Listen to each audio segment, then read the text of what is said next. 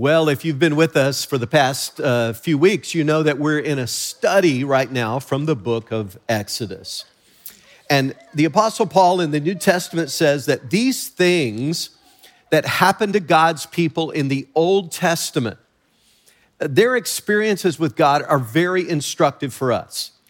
In other words, we can learn a lot from the things they went through. And today is certainly no different. Today we come to a topic that is incredibly important. So here's my question for you today. How do we know when it's okay to compromise on something and when it's not? Now, I would suggest to you that there are times when compromise is a wonderful thing. For instance, when you're planning a vacation with your spouse and one of you likes sunny beaches, the idea of a great vacation is just hot weather, lots of surf, lots of sun, and lounging in the sun. And the other one doesn't care for that so much, but would rather have cobblestone streets in ancient European cities. Now, I'm not thinking of any particular couple where this would be true, but, well, maybe one. Their initials are Rex and Debbie Keener, all right? So these are real life situations. Isn't it a good thing to compromise? And maybe plan vacations that alternate between the two, or maybe include some of both. You see, that kind of compromise is a wonderful thing. It's appropriate, and it helps foster a healthy relationship. Or what about when you're going out to eat? And maybe one of you likes a lot of red meat, you know, and just that kind of experience. And the other one wants more like vegetarian options. Well, what should you do? Should it just be one or the other? Does one person always have to get their way on that? Hopefully not. I think we can acknowledge that a little variety is the spice of life, and we should try to accommodate each other's taste and preferences and opinions on things like that. Or how about a situation where it comes to your day off, and you're trying to figure out how to spend the day off? Maybe you call it your Sabbath day, or it's just a time when you're not on and you want to relax. How do you relax? Well, maybe one of you, your idea of relaxation is strenuous hikes through rugged mountains. And that's your idea of just a way to let all the worries go and just lay everything down and really, really be replenished. But the other one would prefer to lounge on the patio and sip iced tea. Well, hopefully you can find a path of compromise where both of those styles can be celebrated. So I hope you get the point. Sometimes when it comes to matters of style and preference and opinion and taste, compromise is an awesome thing. But that's not what we're talking about today. What about those situations where there should be no compromise? Matters of morality, or matters of deep spiritual issues where God has been crystal clear in His Word. What about those? Should we compromise then? That's what I want to talk with you about today as we continue to learn from the experiences of God's people in the Old Testament.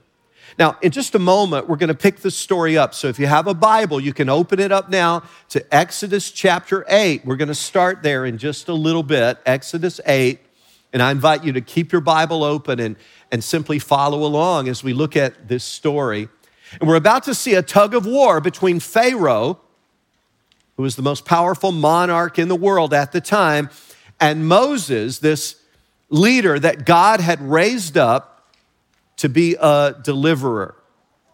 And God sends one plague after another. And so the pressure on Pharaoh is mounting to let the people go. And what we're going to see is that Pharaoh starts suggesting a series of compromises. Well, you can go, but you need to do this, et cetera, et cetera. And Moses was faced with a dilemma. Should he compromise or not?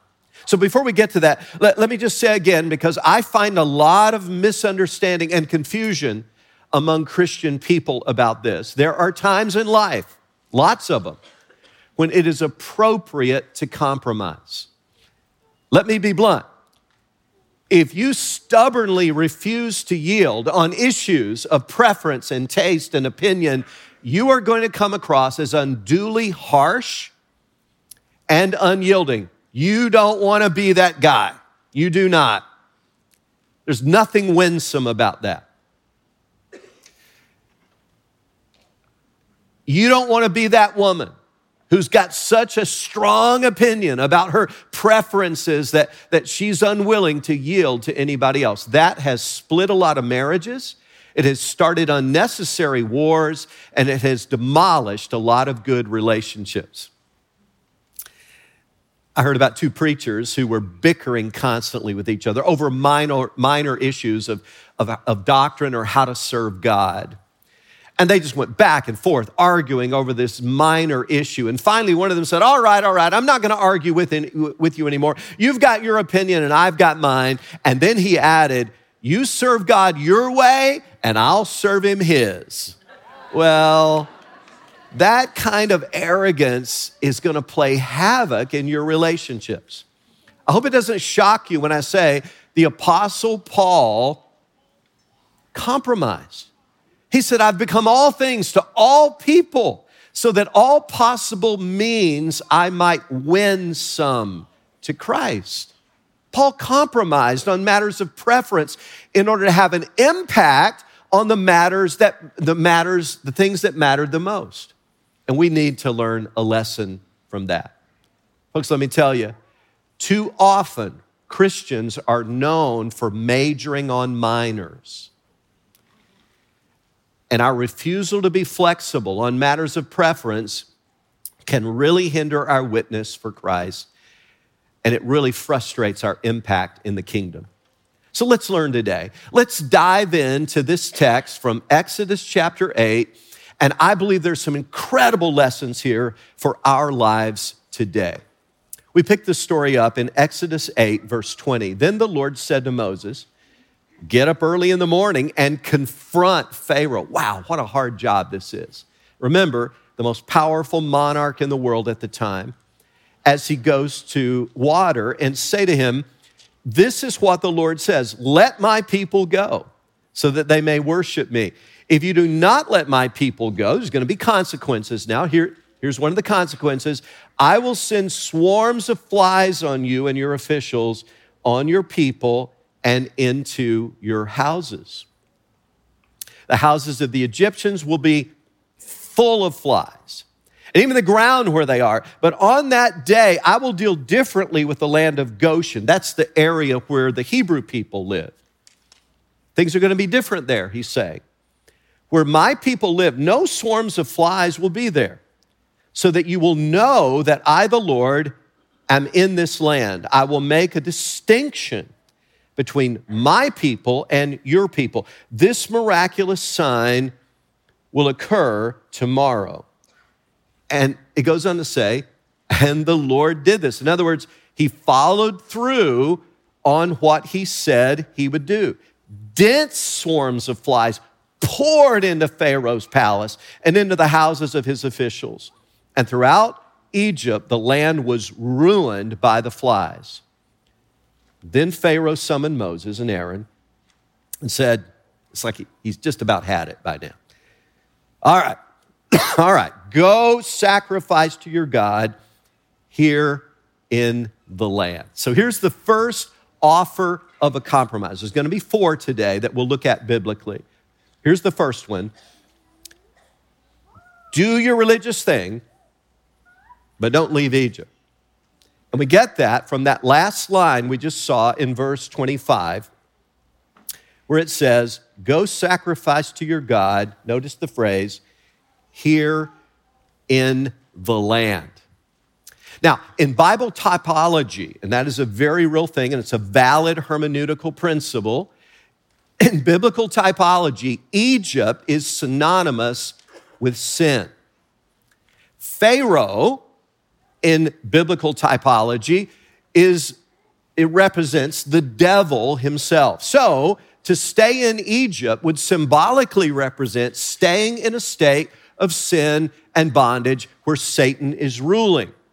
Coming out of Egypt, typologically, and by the way, if you're a true follower of Jesus Christ today, guess what? You've come out of Egypt.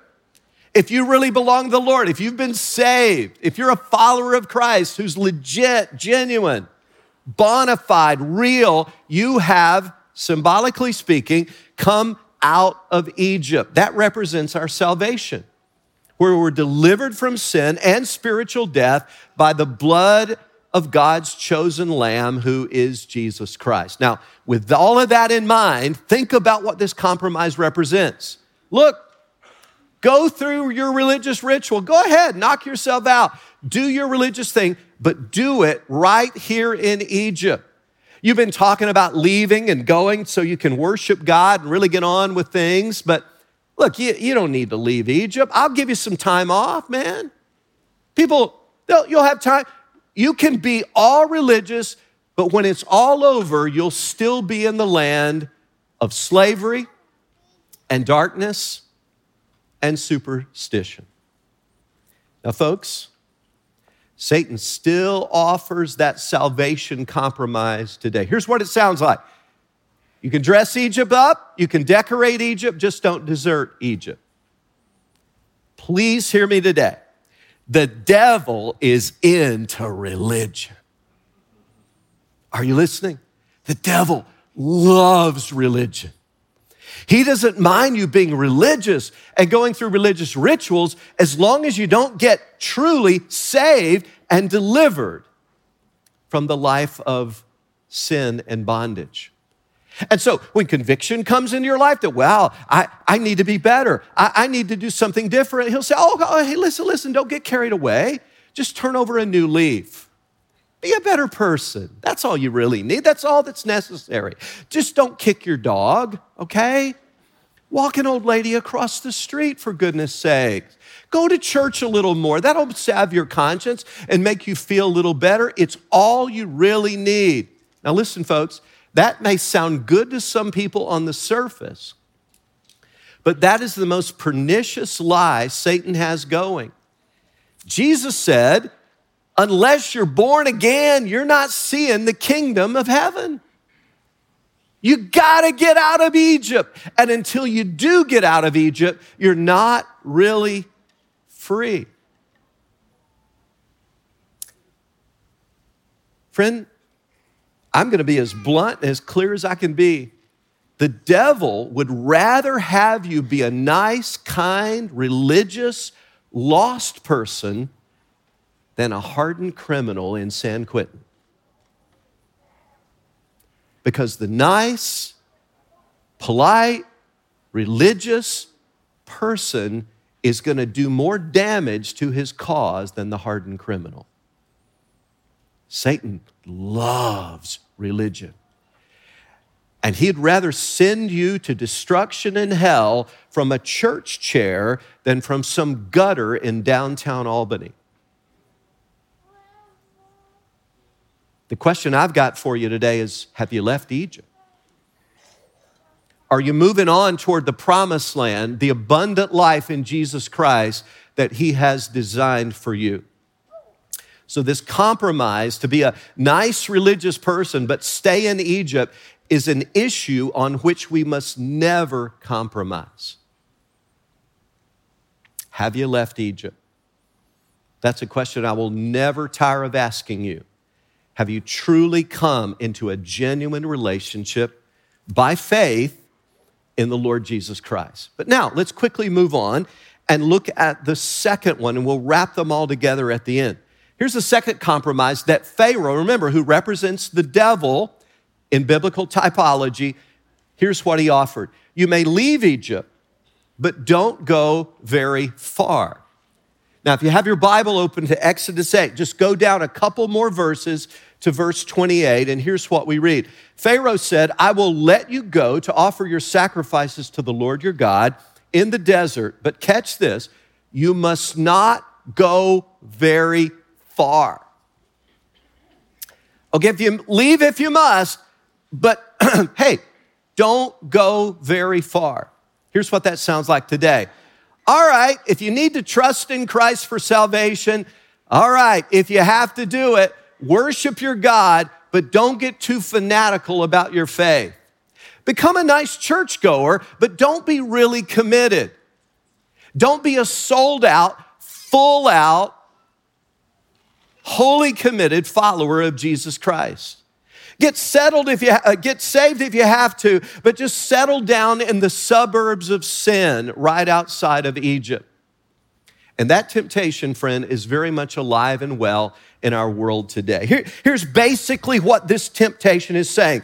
You can get out of Egypt, just don't ever get Egypt out of you.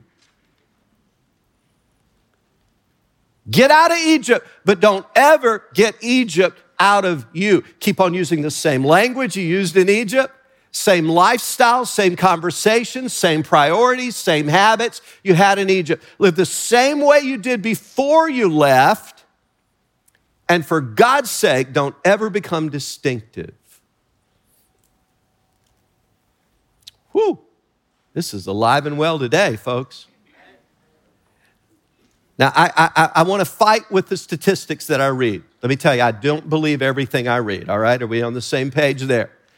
But every Gallup poll, every poll by George Barna, all the religious organizations who exist to try to kind of survey people and find out what their values are, their lifestyle choices, etc. Here's what virtually every one of them says, that there is essentially virtually no difference between professing Christians and people who make no profession to be Christian at all. Virtually no difference. Now, I want to fight with that. I want to go, are they really Christians though? Because we know that a lot of people claim to be Christians, but aren't really Christians. I think if you got real Christians, they're gonna be different, but all I'm telling you is what the data says. You can fight with it if you want. I'm just telling you what the data says. So let me ask you, are you living like an Israelite or an Egyptian? Spiritually speaking, are you camping out just outside of Egypt? Is your Christian life lukewarm? G. Campbell Morgan was a great preacher from another generation. He spoke to that. He said, lukewarmness is the worst kind of blasphemy. To say, God, I believe in you. You just don't excite me too much. That is the worst kind of blasphemy of all. In case you can't pick it up, I'm super passionate about this issue. I'm just weary of professing Christians who claim to be delivered from Egypt, but seem to have no desire to move very far away from Egypt. If that's you, I say it with incredible love and compassion. It is time to move on. God has so much more for you. He has an abundant life designed for you, but it requires a commitment on your part toward fullness in Christ. Here's what I'm concerned about. Oh, I see this so much. I'm concerned that some of us listening right now, what we're really wanting is for God to zap us. We're going to church. We're looking for a feeling we had one time. We want some emotional experience. We want God to zap us so that suddenly we've got all the fullness of Christ in our life and we're just this incredibly mature Christian. It's like microwave Christianity. Zap me, God. Zap me. Probably not gonna happen. I'll tell you what 2,000 years of Christianity does tell us. It says that the women and men who represent Jesus the best, who are most successful in the Christian life, who are prospering and flourishing in all of God's ways and all the right ways, are the ones who've committed themselves to that. And they engage in certain actions, like opening their Bible, like praying, like fellowshipping with other, like getting in a group with other believers where iron is sharpening iron, like occasionally fasting, committing to solitude and silence, to seeking God with all their heart, soul, mind, and strength. It's an intentional commitment to that that helps us move on to maturity. I don't know anyone's heart, and thank God I'm not anyone's judge. Hallelujah. But I will tell you this. The data just seems to show that there are millions of professing Christians who kind of have a, I got my ticket punch mentality, so I'm good to go. Don't bother me about becoming mature in Christ. That's the exact compromise that Pharaoh offered, and we must never compromise on that. Because God has a life of fullness for you, that if you could just get a glimpse of it, I'm convinced it would blow your mind. It would excite you so much that you would be passionate to pursue that life of fullness. But there's a third compromise we need to move on to quickly. Pharaoh offered this. He said, you may depart, but leave your children in Egypt. Leave your children behind. Now, I want you to look at the context of this so you can see how this compromise was actually presented. Pharaoh continues to stubbornly refuse to let the people of God go. And so God keeps sending more plagues to get his attention. Chapter 9, verse 6, the next day the Lord did it. All the livestock of the Egyptians died, but not one animal belonging to the Israelites died. Pharaoh sent men to investigate and found that not even one of the animals of the Israelites had died. Wow. Yet his heart, that is Pharaoh's heart, was unyielding, and he would not let the people go. And then as you read on, you see that God sends another plague, Exodus 9, verse 9. It will become fine dust over the whole land of Egypt, and festering boils will break out on men and animals throughout the land. If you've ever had a boil, you know how distressful, how painful that can be. We read on in verse 10. So they took soot from a furnace and stood before Pharaoh. Moses tossed it into the air, and festering boils broke out on men and animals. The magicians could not stand before Moses because of the boils that were on them and on all the Egyptians. And so Pharaoh's humiliated here because his magicians, who've been able to copy and mimic some of the miracles, they can't even stand in his presence because of what's going on in their bodies. And yet Pharaoh's heart is still hard, and he won't let the people go. Well, the plagues keep on coming.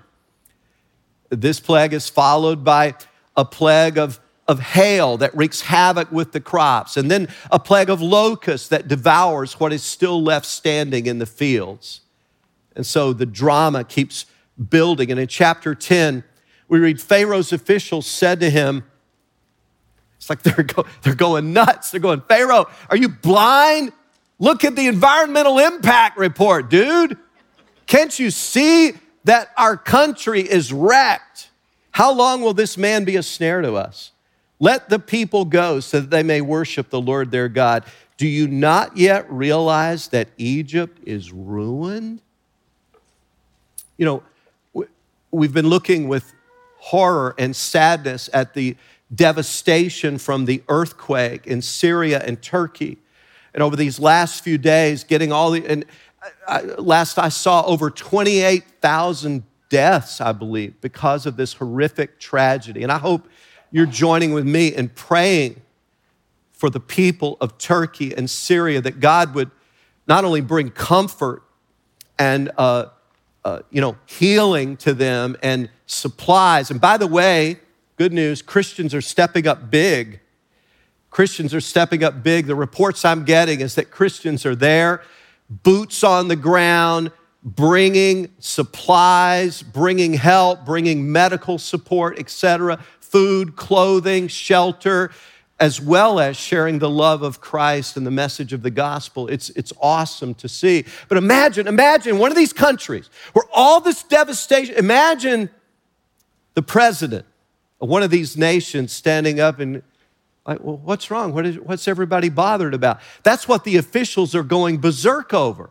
Pharaoh, don't you see it, man? Don't you realize that we are ruined? They want to be sure that he understands, hey, this has gone too far.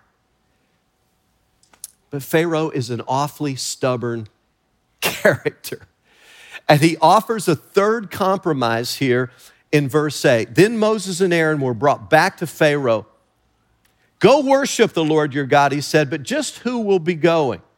Moses answered, we'll go with our young and old, with our sons and daughters, with our flocks and herds, because we are to celebrate a festival to the Lord. Pharaoh said, the Lord be with you if I let you go, along with your women and children. Clearly, you are bent on evil. Now, the Hebrew word that the NIV translators translated women and children, it literally means this.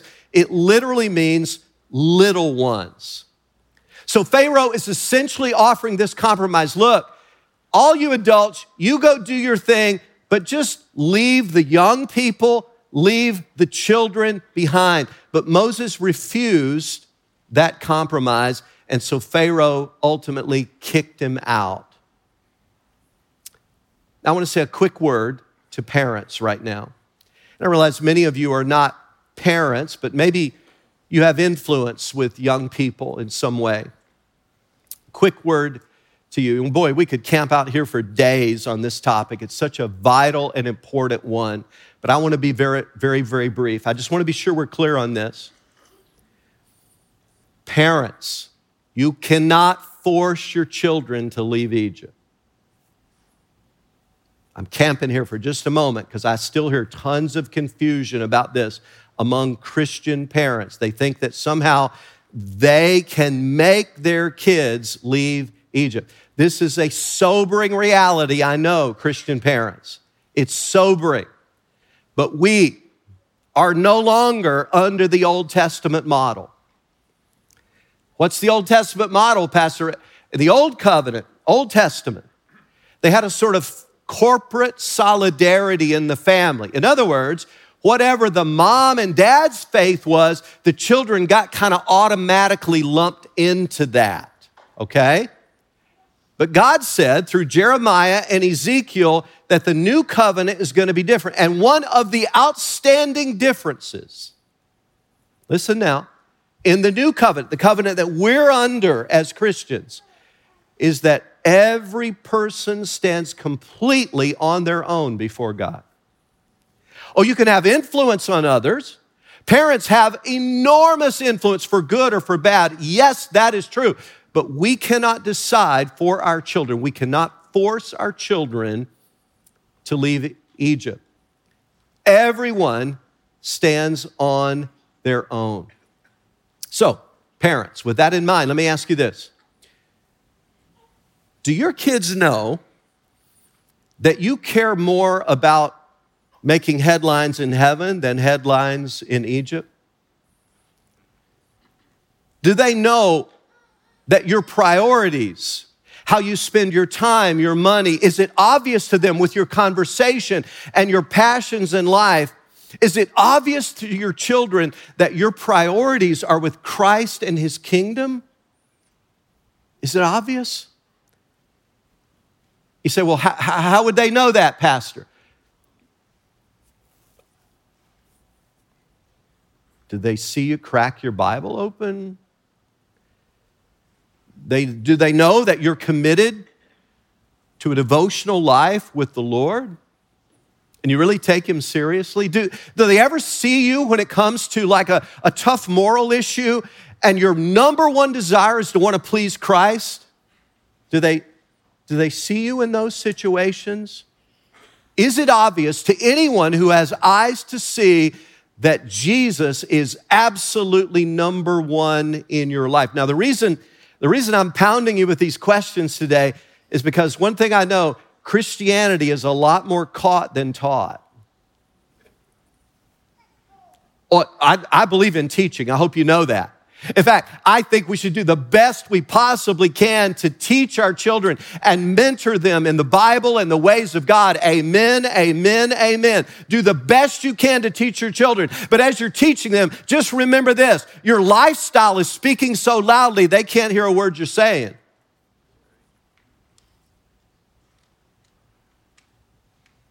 That just trumps everything else. So do as I say, not as I do stuff is not going to work.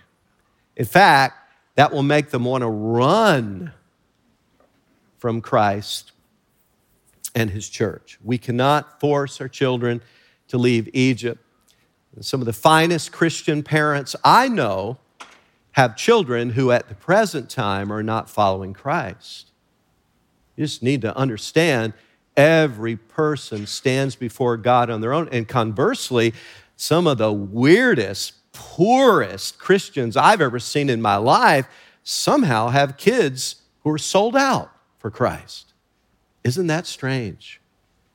Every person, let me say it again, stands before God on their own in this new covenant, okay? So let's keep that in mind. Final compromise. You may depart, but leave your possessions behind. Oh, the saga continues. God sends a ninth plague, which is darkness over the land. We read this. Then the Lord said to Moses, stretch out your hand toward the sky so that darkness will spread over Egypt. Darkness, get this, that can be felt. Whoa. This is like palpable darkness. In my teenage years, I used to do a lot of spelunking, a lot of cave exploration. I probably would never go some of the places now that I went then. I was just fearless. And we would go with a mere flashlight a half mile into the bowels of the earth, okay? And we're down there, and I've had a flashlight go out. And you can't see the hand. That's darkness, and it's palpable darkness. I don't think we appreciate how bad this plague actually was. It was darkness that could be felt. So Moses stretched out his hand toward the sky, and total darkness covered all Egypt for 3 days. Here in the Capital District of New York today, we have a wonderful sunshiny day. It's awesome. And I don't think we appreciate how much sunshine does for our emotions and our mental and physical well-being. Imagine 3 days of palpable darkness. The people are panicked. They're totally freaking out. And so finally, Pharaoh summoned Moses again and said, go worship the Lord. Even your women and children may go with you. Only leave your flocks and herds behind. Oh, he was shrewd. He knew that they would only leave their possessions behind. It would keep tugging on their hearts to want to return to Egypt. But notice Moses' response.